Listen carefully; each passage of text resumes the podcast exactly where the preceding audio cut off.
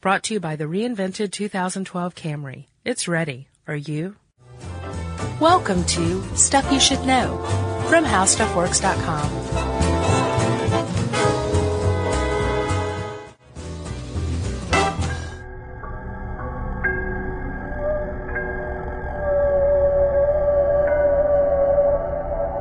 Hello and welcome to the podcast. I'm Josh Clark. There's Charles W. Chuckers Bryant. That makes this stuff you should know. I wonder what that sounds like to people who listen to it at double speed. Might sound like your normal voice. Right? Yeah. You know that you, that was my impression of somebody. I'm gonna go go with Vincent Price. No, Okay. Edgar Oliver. It was a great Edgar Oliver, terrible Vincent Price. Who's Edgar Oliver? Edgar Oliver, he's a storyteller on The Moth. Oh, really? Yeah, and he sounds like that show, too. I've exactly never heard like that. You got to check his stuff out. He's awesome. Is he a horror? Is he like No. Anything wrong with him? Nope. well, yeah. I mean, he talks like that, but other Sure. than that, he's he's yeah, he's an awesome dude. So that was my Edgar Oliver. it's pretty good. You go back and listen right. now, you'll be like, wow. So I was doing an Edgar Oliver, Chuck, Uh-huh. because in T minus like four days, yeah, it's going to be Halloween. One of our favorite days. And mind blowingly enough, if you're listening to this on Halloween, it's today. Wow. Yeah. See how that works? And last year, um, we did something unusual. So this year we're doing it again, which makes it the usual. Yeah. But it was popular. People liked it. We, we read a great uh, short story last year. Yeah. People actually called for it again Mm-hmm. and said, "Oh, you're gonna do it this year?" I think some people might not have liked it, but just skip it then. Yeah, we were like, does that mean we don't have to study? Okay, let's do that one. Exactly. Yeah, there's one in the can that's guaranteed gonna be at least okay. Yes.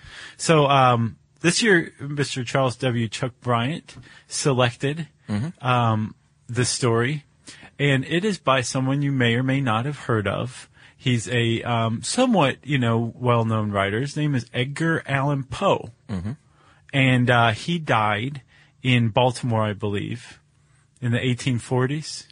Sure. He was uh, one of the great, first great American writers of the 19th century Slash drug addicts. big time drug addict, and I think that comes through a lot in this. Yeah. But uh, we've selected a short story. Chuck selected a short story. It's Actually, called, I gave you a selection. You, you made the final choice. yeah, but you you, led like, me to it. you were like, and- which one of which one of these would you like? And then you basically put this one in my hand. No, actually, I was like, leaning toward uh, the, the the crazy uh, dwarf that kills the king Well, what are we reading this one for? because this one's creepy. Okay, all right. I agreed.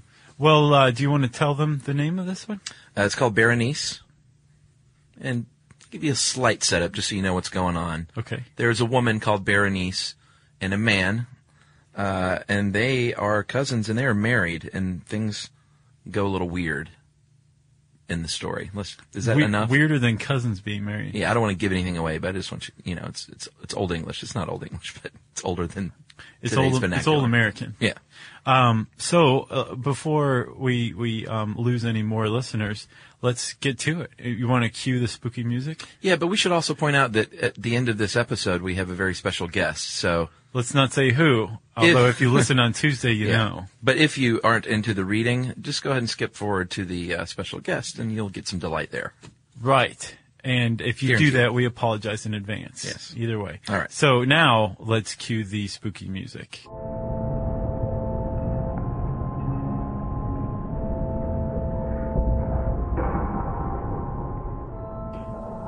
Okay. That's that's the tone. Let's dim the lights. Okay. And we now present to you Edgar Allan Poe's Berenice.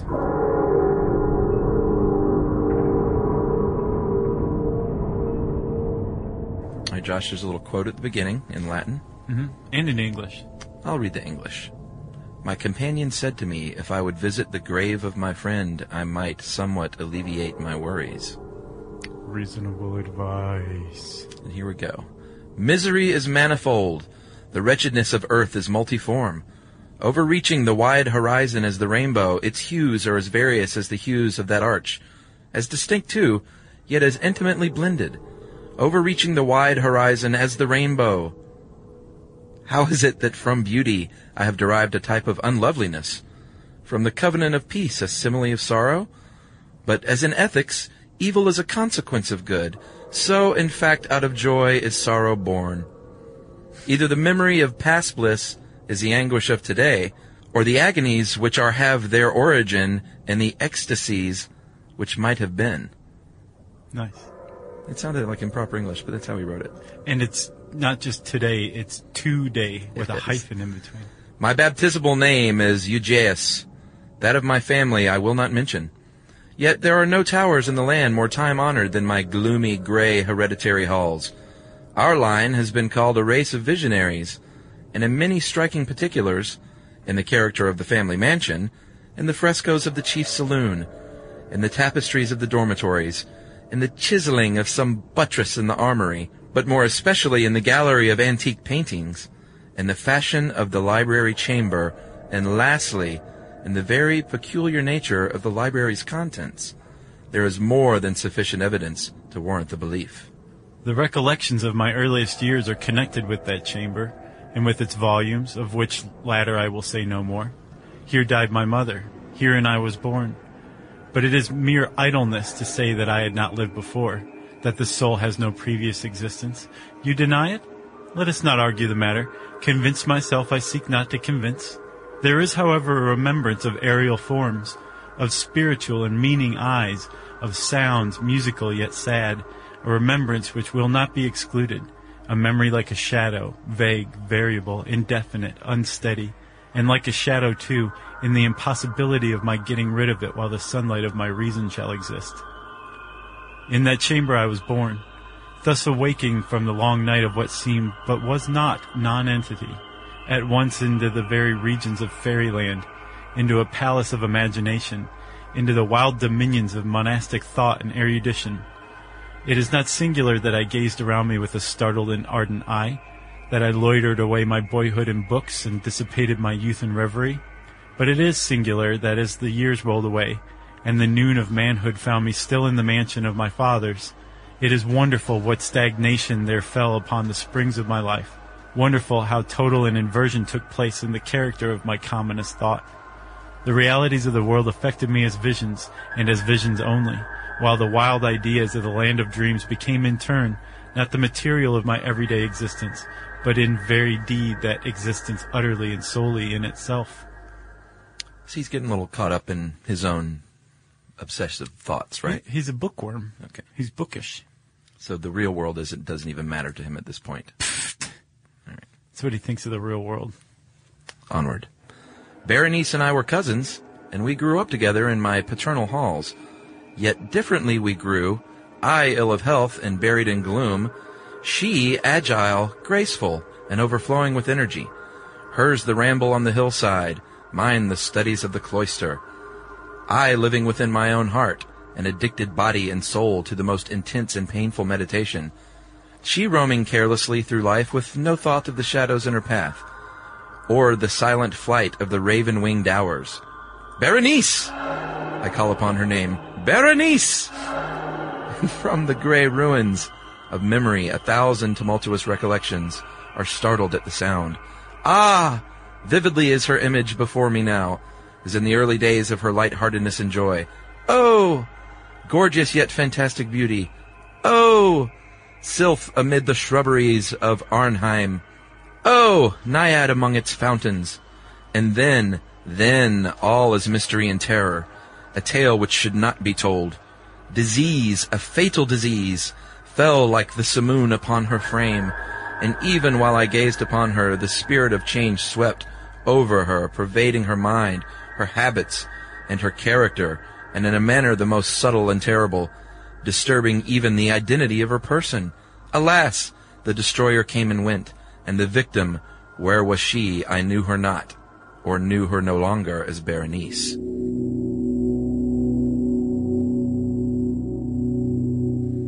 She got sick. When when uh, when I first read him saying Berenice, Berenice, I thought of Kramer going Pam, Pam. You remember that one? Yeah. All right, so Berenice isn't doing so hot all of a sudden. No, and it happened like that too. Know? Among the numerous train of maladies superinduced by that fatal and primary one which effected a revolution of so horrible a kind in the moral and physical being of my cousin, may be mentioned as the most distressing and obstinate in its nature, a species of epilepsy not infrequently terminating in trance itself, trance very nearly resembling positive dissolution, and from which her manner of recovery was in most instances startlingly abrupt. In the meantime, my own disease, for I have been told that I should call it by no other appellation, my own disease then grew rapidly upon me, and assumed finally a monomaniac character of a novel and extraordinary form, hourly and momently gaining vigor, and at length obtaining over me the most incomprehensible ascendancy. This monomania, if I must so term it, consisted in a morbid irritability of those properties of the mind in metaphysical science termed the attentive.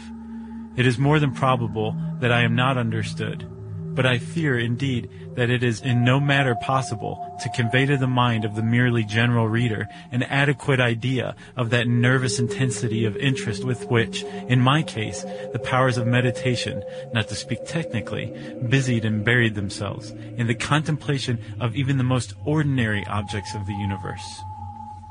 So now he's becoming obsessive about just things, Anything. transfixed on things. But like he can't even get across how obsessed he becomes. Monomania. All right. To muse for long unwearied hours with my attention riveted to some frivolous device on the margin or in the topography of a book, to become absorbed for the better part of a summer's day in a quaint shadow falling aslant upon the tapestry or upon the door, to lose myself for an entire night in watching the steady flame of a lamp or the embers of a fire, to dream away whole days over the perfume of a flower, to repeat monotonously some common word until the sound, by dint of frequent repetition, ceased to convey any idea whatever to the mind. Everyone does that. Yeah, it's um called uh, Vuja Day. Awesome. To lose all sense of motion or physical existence by means of absolute bodily quiescence, long and obstinately persevered in. Such were a few of the most common and least pernicious vagaries induced by a condition of the mental faculties, not indeed altogether unparalleled, but certainly bidding defiance to anything like analysis or explanation. You did good. That was a tough one. Thanks. He sounds like an opium head. you know, He's like, and by the way, I'm high as a kite right now. I'm staring at a lamp for two days. Yet let me not be misapprehended. This due, earnest, and morbid attention thus excited by objects in their own nature frivolous must not be confounded in character with that ruminating propensity common to all mankind, and more especially indulged in by persons of ardent imagination. It was not even, as might be at first supposed, an extreme condition or exaggeration of such propensity, but primarily and essentially distinct and different. In the one instance, the dreamer or enthusiast being interested by an object usually not frivolous, imperceptibly loses sight of this object in a wilderness of deductions and suggestions issuing therefrom, until, at the conclusion of a daydream often replete with luxury, he finds the incitamentum, or first cause of his musings, entirely vanished and forgotten. In my case, the primary object was invariably frivolous, although assuming, through the medium of my distempered vision, a refracted and unreal importance. Few deductions, if any, were made, and those few pertinaciously returning in upon the original object as a center. The meditations were never pleasurable, and at the termination of the reverie, the first cause, so far from being out of sight, had attained that supernaturally exaggerated interest which was the prevailing feature of the disease. In a word, the powers of mind more particularly exercised were, with me, as I have said before, the attentive, and are with the daydreamer, the speculative. Anything? Thoughts? No, he's just going on to say it was really serious stuff. Yeah, They like to really It is- describe things back then. Yeah. okay. My books at this epoch, if they did not actually serve to irritate the disorder, partook. It will be perceived largely in their imaginative and inconsequential nature of the characteristic qualities of the disorder itself. I will remember, among others, the treatise of the noble Italian Coelius Secundus Curio, De Amplitudine Beate Regni Dei, St. Austin's great work, The City of God, and Tertullian di Carne Christi, in which the paradoxical sentence, Mortus es Dei, filius, credible es quia ineptum es, es sepultus resurrec exit. Certum es quia impossibile est.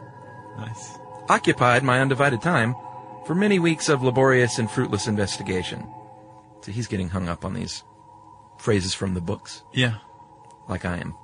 The Latin. Thus it will appear that, shaken from its balance only by trivial things, my reason bore resemblance to that ocean crag spoken of by Ptolemy Hephaestion, which steadily resisting the attacks of human violence and the fiercer fury of the waters and the kinds, trembled only the touch of the flower called asphodel.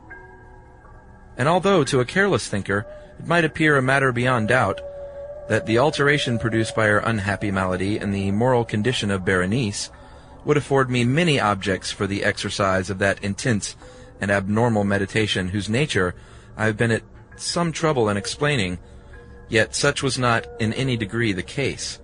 In the lucid intervals of my infirmity, her calamity indeed gave me pain, and taking deeply to the heart that total wreck of her fair and gentle life, I did not fall to ponder frequently and bitterly upon the wonder-working means by which so strange a revolution had been so suddenly brought to pass. But these reflections partook not of the idiosyncrasy of my disease, and were such as would have occurred under similar circumstances to the ordinary mass of mankind.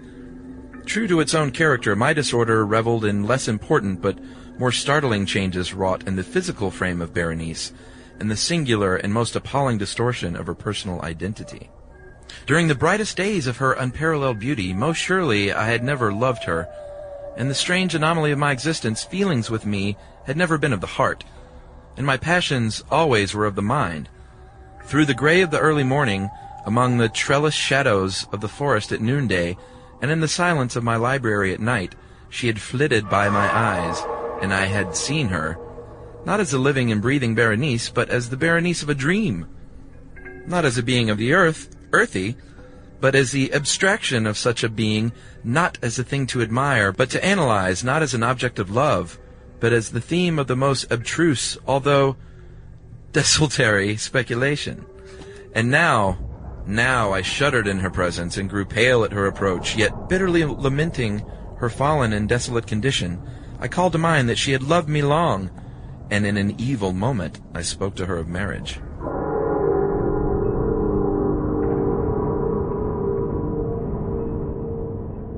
I'm getting oddly uh, Madonna-esque here with my English. Does she uh, speak strangely? Uh, you know, when she married Guy Ritchie, all of a sudden she started talking like Madonna. Oh, yeah, that's right. And not like she was from Queens or yeah, wherever you're, she's from. you're not supposed to do that. You got to remember who you are, you know? Agreed. And at length the period of our nuptials was approaching when, upon an afternoon in the winter of the year, one of those unseasonably warm, calm, and misty days which are the nurse of the beautiful halcyon, I sat, and sat, as I thought, alone, in the inner apartment of my library. But uplifting my eyes, I saw that Berenice stood before me. Was it my own excited imagination, or the misty influence of the atmosphere, or the uncertain twilight of the chamber, or the gray draperies which fell around her figure, that caused in it so vacillating and indistinct an outline? Or was it all the opium and absinthe? He likes to have a lot of different ideas to choose from. Sure. I could not tell. She spoke no word. I, not for worlds could I have uttered a syllable. An icy chill ran through my frame. A sense of insufferable anxiety oppressed me. A consuming curiosity pervaded my soul, and sinking back upon the chair, I remained for some time breathless and motionless, with my eyes riveted upon her person. Alas, its emaciation was excessive, and not one vestige of the former being lurked in any single line of the contour. My burning glances at length fell upon the face. The forehead was high and very pale, and singularly placid, and the once jetty hair fell partially over it, and overshadowed the hollow temples with innumerable ringlets, now of a vivid yellow, and jarring discordantly in their fantastic character with the reigning melancholy of the countenance. The eyes were lifeless and lusterless and seemingly pupilless, and I shrank involuntarily from their glassy stare to the contemplation of the thin and shrunken lips. They parted, and in a smile of peculiar meaning, the teeth of the changed Berenice disclosed themselves slowly to my view. Would to God that I had never beheld them, or that having done so I had died. Berenice is in bad shape here. So is the guy. The shutting of the door disturbed me, and looking up, I found that my cousin had departed from the chamber, but from the disordered chamber of my brain had not, alas, departed, and would not be driven away the white and ghastly spectrum of the teeth, not a speck on their surface, not a shade on their enamel, not an indenture in their edges, but what that period of her smile had sufficed to brand in upon my memory. I saw them now even more unequivocally than I beheld them then. The teeth! The teeth! They were here and there and everywhere, invisibly and palpably before me, long, narrow, and excessively white, with the pale lips writhing about them, as in the very moment of their first terrible development. Then came the full fury of my monomania, as I struggled in vain against its strange and irresistible influence. In the multiplied objects of the external world, I had no thoughts but for the teeth. For these I longed with a frenzied desire. All other matters and all different interests became absorbed in their single contemplation. They, they alone were present to the mental eye, and they, in their sole individuality, became the essence of my mental life. I held them in every light. I turned them in every attitude. I surveyed their characteristics. I dwelt upon their peculiarities. I pondered upon their conformation. I mused upon the alteration in their nature. I shuddered as I assigned to them an imagination, a sensitive and sentient power, and even when unassisted by the lips, a capability of moral expression. Boy, he's losing it. of Mademoiselle Sallé has been well said, Que tu c'est pas un chien de chien. And of Berenice I more seriously believed, Que tu c'est bien, bien décidis. décidis. and I believe that translate to something like, The ideas? The ideas, all of his ideas were of the teeth, something like that. And he just had to say it in French, didn't he? Well, He's like, fact this is this isn't that good, so I'm gonna make I'm gonna write it in French. if I went to a French speaker in the office and they were like, "Dude, this is really like hard to translate." So, if anyone knows that, please send it. Do you want to read it again? That part, the line. Sure. Que tu sais pas, Etienne, des sentiments. Que tu sais den, Etienne, des idées, des idées. All right. Ah, here was the idiotic thought that destroyed me. Indeed. idées. Ah, therefore, it was that I coveted them so madly. I felt that their possession could alone ever restore me to peace in giving me back to reason.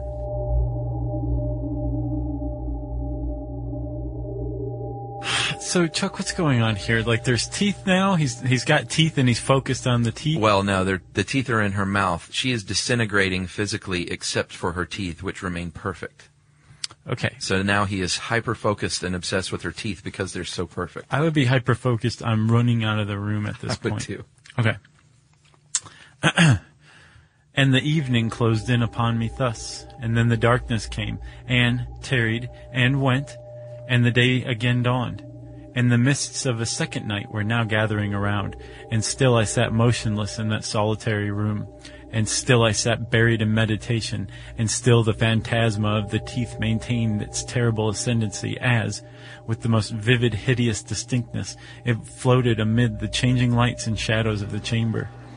At length there broke in upon my dreams a cry of horror and dismay, and thereunto, after a pause, succeeded the sound of troubled voices, intermingled with many low moanings of sorrow or of pain.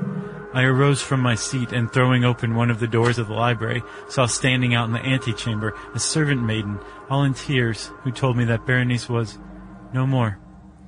She had been seized with epilepsy in the early morning, and now, at the closing in of the night, the grave was ready for its tenant, and all the preparations for the burial were completed. So Berenice is dead. Yes. Okay. I found myself sitting in the library and again sitting there alone. It seemed that I had newly awakened from a confused and exciting dream. I knew that it was now midnight, and I was well aware that since the setting of the sun, Berenice had been interred. But of that dreary period which intervened, I had no positive, at least no definite comprehension. Yet its memory was replete with horror, horror more horrible from being vague, and terror more terrible from ambiguity. It was a fearful page in the record, my existence, written all over with dim and hideous and unintelligible recollections. I strived to decipher them, but in vain, while ever and anon, like the spirit of a departed sound, the shrill and piercing shriek of a female voice seemed to be ringing in my ears. I had done a deed. What was it? I asked myself the question aloud, and the whispering echoes of the chamber answered me. What was it?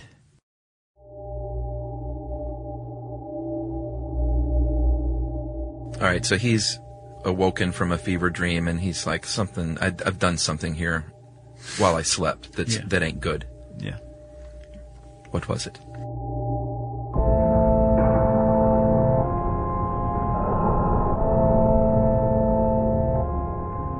On the table beside me burned a lamp, and near it lay a little box.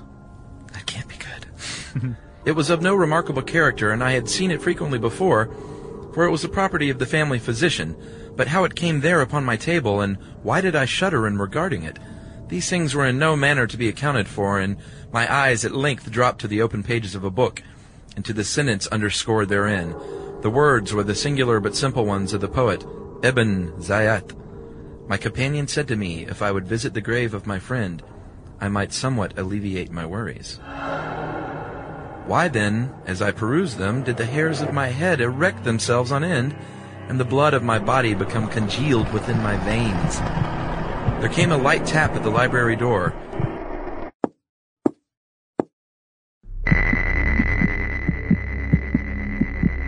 And as pale as the tenant of the tomb, a menial entered upon tiptoe. His looks were wild with terror, and he spoke to me in a voice tremulous, husky, and very low. What said he? Some broken sentences I had heard. He told of a wild cry disturbing the silence of the night, of the gathering together of the household of a search in the direction of the sound, and then his tones grew thrillingly distinct as he whispered me of a violated grave, of a disfigured body enshrouded, yet still breathing, still palpitating, still alive. He pointed to garments. They were muddy and clotted with gore. I spoke not, and he took me gently by the hand. It was indented with the impressive human nails. He directed my attention to some object against the wall. I looked at it for some minutes. It was a spade. With a shriek, I bounded to the table and grasped the box that lay upon it, but I could not force it open, and in my tremor it slipped from my hands and fell heavily and burst into pieces, and from it, with a rattling sound, there rolled out some instruments of dental surgery, intermingled with 32 small, white, and ivory-looking substances that were scattered to and fro about the floor.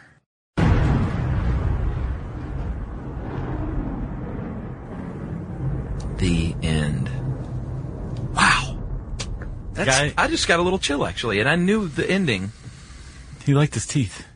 Did he dig her up or was she still alive? I don't know. I was thrown off by the fact that um, Those the- shrieking women? Yeah, she's still palpitating, as it were, still I, alive. I think he hallucinated the whole thing in that she did not die and was buried. I think he went into her chamber and removed her teeth while she was alive. or maybe he, while he was in his little opium dream, buried her alive. Then Ah, decided, oh yeah, the teeth went back, Right. got them out of her mouth Yeah. while she's still alive, and took them back to the library.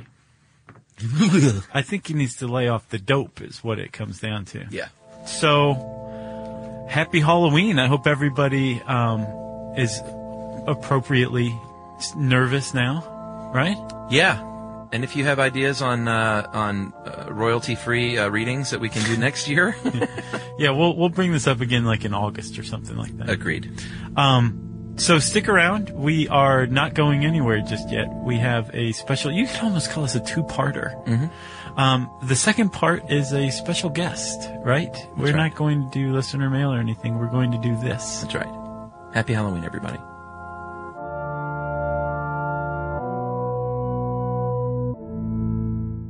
So, since this is a Halloween episode, and since, um, as you may remember from Tuesday, uh, John Hodgman has been hanging around the office this week. I saw him sleeping in a cubicle I know, earlier. I know. It's weird. Yeah. Um, w- I, we, locked, I got locked out of my of oh, he's my, here again. of my um, safe, room. Yeah, okay. So, Hodgman, how you doing? Was- I don't get a I don't get like a, the chimes. Well, Well, hold, I, Go- go I haven't finished the introduction yet. We're not doing listener mail this week Right. because it's special. It was this was a Halloween episode, and because Hodgman's here. Yeah. So instead, we're going to do um, s- stuff with John Hodgman. That's right. And the reason, well, the reason John's here is because he decided to surprise us, and he had a ticket to the show. Yep, We decided to honor that ticket. yep. Here, look, I feel bad. I feel a little bad about last week because I came in and interrupted Sarah's letter. That was weird. that was Tuesday. And those letters- That was this week. Uh, Whatever it was. We took care of Yeah. Sarah. Don't you know about what? her. I don't I don't pay attention to time anymore. I'm a deranged millionaire. Okay. I like Sarah. I like the letters she writes. I like all the letters. Mm-hmm. But I'm a listener too. You know, that's why I'm here. Yeah. And what am I going to have my say? Do you know what I mean? And no one ever comes in to do their listener mail in person. Like you, you bought a ticket to do so. I, yeah, that's what I'm saying. I have access. It's time for me to have my say. Here's my listener mail. All right. Nice work, guys. Thank you. Thank you. That's nice listener mail. We Edgar like Allan. Poe, huh? Yeah. I that was Chuck's. Well, No, that, that was Poe. that was not mine. you say it was Poe-rific? It was Poe I say it was Poe. no, I like Edgar Allan Poe fine. Well, Sure. yeah, you gotta like You him. know. You know, guys, I, I wrote this new book of complete world knowledge called That Is All that's coming out. And this is the third book of complete world knowledge. And in my previous books of complete world knowledge, I talked about everything, right? I talked about um, how to tie all kinds of knots. No, I never did. For some reason, I think I did. That was so close. I almost said like, yeah. I talked about hobos. I talked about mole men. I talked about the presidents of the United States. I talked about the, the mottos and uh, and nicknames of all 51 American states. I talked about history. I talked about the future. But there was one topic that I never took on before, and that was sports, Yeah. because I am not a sports fan. See, I, I found that surprising. Really? Yeah. Well, you and I co-hosted a trivia event at Max FunCon, and Yeah. We did our own little fun trivia Hakeem where, Olajuwon right, I did some sports questions Yeah. that you were not privy to. to and humiliate me. You did some science fiction Nerd movie questions. questions that I, because I'm not into that, You did jock questions to humiliate me, Yes. and I did nerd questions to humiliate you. and it went great. It went great. We were both humiliated. That's right. and that is usually the sign of a good night. yes, it is. But here's the thing for this third book, because we are reaching the end of human civilization, December 21st, 2012. At 11:11 a.m. Exactly. And it's and it's time for me to en- engage in well like like the dying person I, I reach out to that which I previously spurned in life mm-hmm. like religion and mm-hmm. sports. Right. So I, I decided to, to learn a lot about sports and to, to write about sports in this new book. And one of the things I learned, which I didn't know until now, you guys probably know this, that the Baltimore Ravens is named after the Edgar Allan Poe poem, The Yeah. Raven. Right. See, I, I, didn't know. I, I didn't know that. you didn't know that? No. I didn't know that. I knew that. And now that makes more sense. I didn't realize why they had Edgar Allan Poe as their mascot. Uh, The- they had some dude dressed up as Yeah. in, in like 19th century, and he's no, he's got the, one of those big heads on, like a big Edgar Allan Poe head. I was like, why is that? And then I finally got it. Edgar Allan Poe uh, apparently got ruinously drunk in Baltimore, as he did in every East Coast city for a period of time. They all, for some reason, claim him as their son. Well, I think- Philadelphia, New York, Bal- uh, Brooklyn, Baltimore, Providence. Providence, and uh, but only Baltimore had the nerve to name their team after a famous quasi-literary kind of dumb-dumb poem that the French really like. and they have this mascot, which is great. Now I understand why they have that mascot. This dude dressed up as Edgar Allan Poe with a giant Edgar Allan Poe head on top of him that's filled with brandy. Now it makes sense. And John Cusack, to bring it full circle, is playing Poe in a movie, I know. which is a little weird. He's only the latest who wanted to, to play Edgar Allan Poe, of course. sure. Sylvester Stallone was developing an Edgar Allan Poe Really? biopic for years. for years. You didn't know that? Uh, Foreigner no. was going to do the theme song. they wrote Eye of the Tiger for that movie. That was Survivor. Oh, sorry. Foreigner was feels like the first I, Poe. I apologize. Yeah, exactly. Survivor. Right. They wrote Eye of the Tiger for the Edgar Allan Poe movie, but when it didn't get made, they used it for Rocky 3 instead. Gotcha. Gotcha. Yeah. Sports and more sports. Punching is a sport, right? Pugilism, that is a thinking man's sport. Oh no, I agree. That's the sweet science. Yes. That's the that's the that's the intricate uh, logical art of hurting someone in the Right. face. Exactly. I get it. Wow. Hold on. You're leaving out a big element. Right. Trying to not get hurt in your own face. Right. That's practically You're doing two things at once. Yeah. That's that's that's ballet.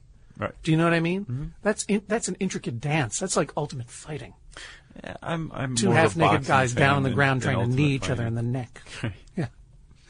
It's that's that's acrobatic. I see you at a boxing match, though, Hodgman. I was in a boxing match. I've seen that. Yes, TV. you were. Uh, I was in a fake uh, I was in a fake boxing match. was that choreographed? Was that staged? That, it looked a lot like the directors. Like you two just go at each other. and We'll see what happens. This was in a, in an episode of Bored to Death. right with uh, you. You boxed Jason Schwartzman. I did, yeah, and uh, and I I realized then that it is an extremely physically taxing thing to do. I don't Sure. I do not mean to run down boxers in the least, because first They- of all they they'll kill me. Second of all, what they do they are they are extremely accomplished athletes. Oh, yeah. I have no problem with athletes. You understand? Sure. I, I think they're they're incredibly skilled people whom I wish only not to hurt me. Do you know what I mean? Mm-hmm.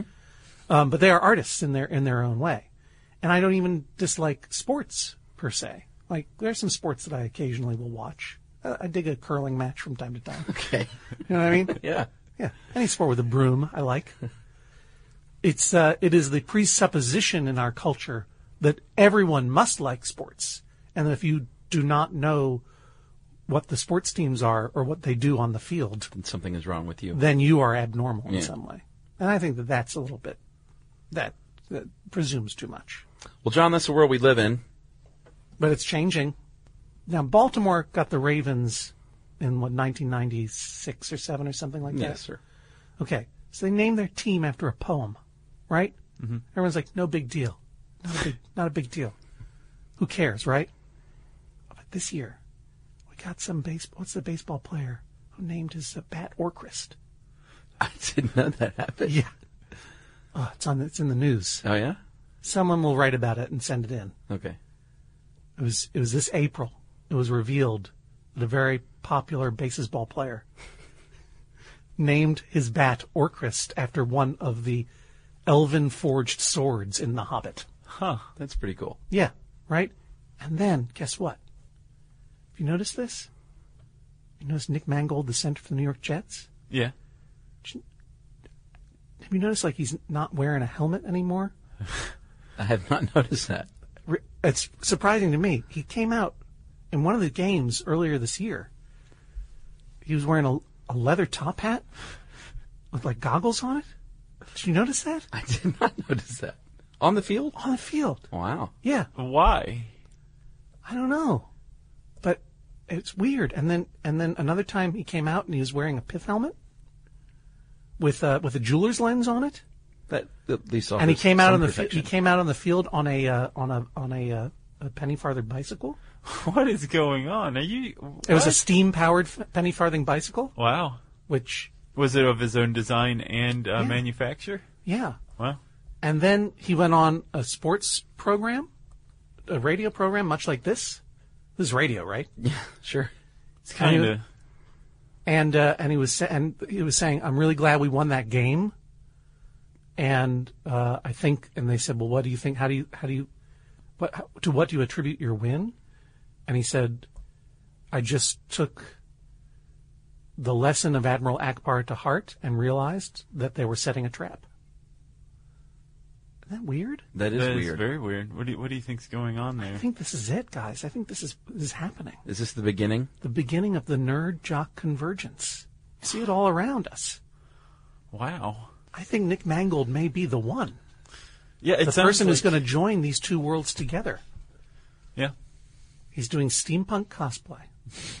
He's quoting Admiral Ackbar. Yeah. He's riding A penny farthing. a penny farthing mo- uh, bu- uh, motorcycle, not just a steam powered penny farthing motorcycle of his own design. And I recently you know how my my Zeppelin hubris is in in ruins. The HZ hubris. The HC hubris, Adrian Zeppelin's hubris. uh, uh, I but I just got an offer on it. Did you know that? I didn't know Isn't that that. weird? I mean, it's still crashed. It's still. I think parts of it are still burning in Central Park. Right And this now. happened since Tuesday. Yeah, yeah. Wow. I maybe you heard this person heard the podcast. I don't know what it is, but it, the offer came in. It's a good offer too from Man Gold Steampunk Industries It's got to be the same one. slash football. Oh, well, yeah. See, I think it might be him. Are you selling it to him as is? Well, I'm not putting that thing back together. It's on fire. Okay. I burned my hands. yes. I hope it works. Where is it? Over Sheep Meadow or I don't know. Most of the top half of Central Park. I mean, it was big. Okay. Wow. It was big. most of the top half? Yeah. I haven't been up there in a while. Good. It, it crashed and burned probably two years ago. And still, oh, yeah, it's still burning? Yeah. Wow. I should do something about that. Well, John, let me ask you. I mean, that seems like one of the great divisions in um, life in the world that's been going on forever. Yeah. Is this division between jocks and nerds? It seems like it's a good thing if things come together, is it not? I, I, I don't know. I don't know. It's, I think it's, I think like all major sea changes, it's unnerving. Oh yeah, Do you know what I mean? yeah. I think those of us, I'm scared of things too. I think those of us on the nerd side have been defining ourselves by our marginalization for so long that it may be hard for us to accept a world where, you know, um, it, that that TV show Community did a whole Dungeons and Dragons episode.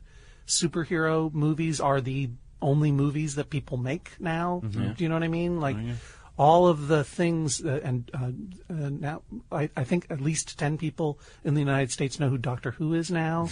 Do you know what I mean? Comic Con is big, big business, and I think that that all of these things that we used to hold as badges and use to comfort ourselves in our marginalization in culture are now being absorbed into you know the monoculture as a whole. And there is no greater uh, expression of the monoculture than jock culture which is the great leveling cross cultural unifying thing that men and a lot of women talk about unless they're a nerd like me right so when that's gone i think that will bother nerds very much Oh yeah, makes us nervous I could see that, but I don't think the jocks give a hoot at all. no, no, and and and jocks tend to get their way as far as society Yeah, goes, gonna- right? yeah. If they want something, if Yeah, Nick yeah. Mangold wants to make steampunk Hey, mainstream, Hey, I like your steampunk culture. Give me that nerd. That's right, mine. right? They they take what mine. they want. This is mine now. Hey, your uh, your uh, your your uh, your steampunk Iron Man uh, armor that you made yourself. That's mine now. Drop it off at my locker. Throw a Jets jersey on top of it. Yeah, yeah. I'm gonna put that uh, Jets jersey on top of it. It's gonna be steampunk Iron Man Jets. No, that's not what Nick, Nick Mangold does not talk like that at all. He's a very sweet guy. I met him. Oh, That's yeah? Why I'm, that's why I hope he buys my Zeppelin. so In real life, in real life, Nick Mangold's Twitter avatar is an illustration of him as an Ewok. Really? Yeah. I've seen So it. you may say that what I'm putting in my book is crazy, but look around you, everybody. It's coming true. Well, John, thank you for coming by with your baffling uh, prediction. You don't have to thank me. It's very easy. I just walked down the hallway from my safe room. Are you going to stay here because the weekend's approaching? I need someone to kick down the door of my safe room because I fell asleep in that cubicle because I, I went out and I accidentally armed the system. Okay. So if you have an intern or someone who can go in there, they will be gassed.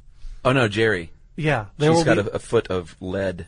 okay. She and can she kick it in. she can also yeah, but there are breathe. boob, but there are booby traps. There will be gas. There will be darts. There will be snakes. She's fine. She's pretty good at She's stuff great. like that. There will be a giant rolling boulder. Mm-hmm. She's Can got we that just covered. good? If we could get that, then I can get back in there, and then I'll be back again. I hope Jerry I'm- deals with us on a day-to-day basis. She can handle any boulders or poison You know darts. what? You're right. Yeah, Here's to you, Jerry. we'll send Jerry in. Yeah. Um, I and then see, I don't see Jerry. You guys just making this person up, aren't you? So John's uh, book is That Is All, and it is coming out November 1st, and you can pre-order it right now Using the internet, using the internet and I hope that you will. at a variety of internet sites. oh, you really just plugged the heck out of that, Chuck. Well, you know, I want the guy to sell a book or two. No, I'm just happy to be here. As a listener, as a deranged millionaire, I'm happy to come in here and take over your listener mail segment. And as a resident of And our as a resident of How Stuff Works Yes. Plaza. Well, to those of you who made it all the way through this podcast and you're with us right now, I want to say on behalf of myself, Chuck, and Mr. John Hodgman, happy Halloween. Be safe. Please don't get hit by a car. Dress your children in skeleton costumes and send them out into the street. The end.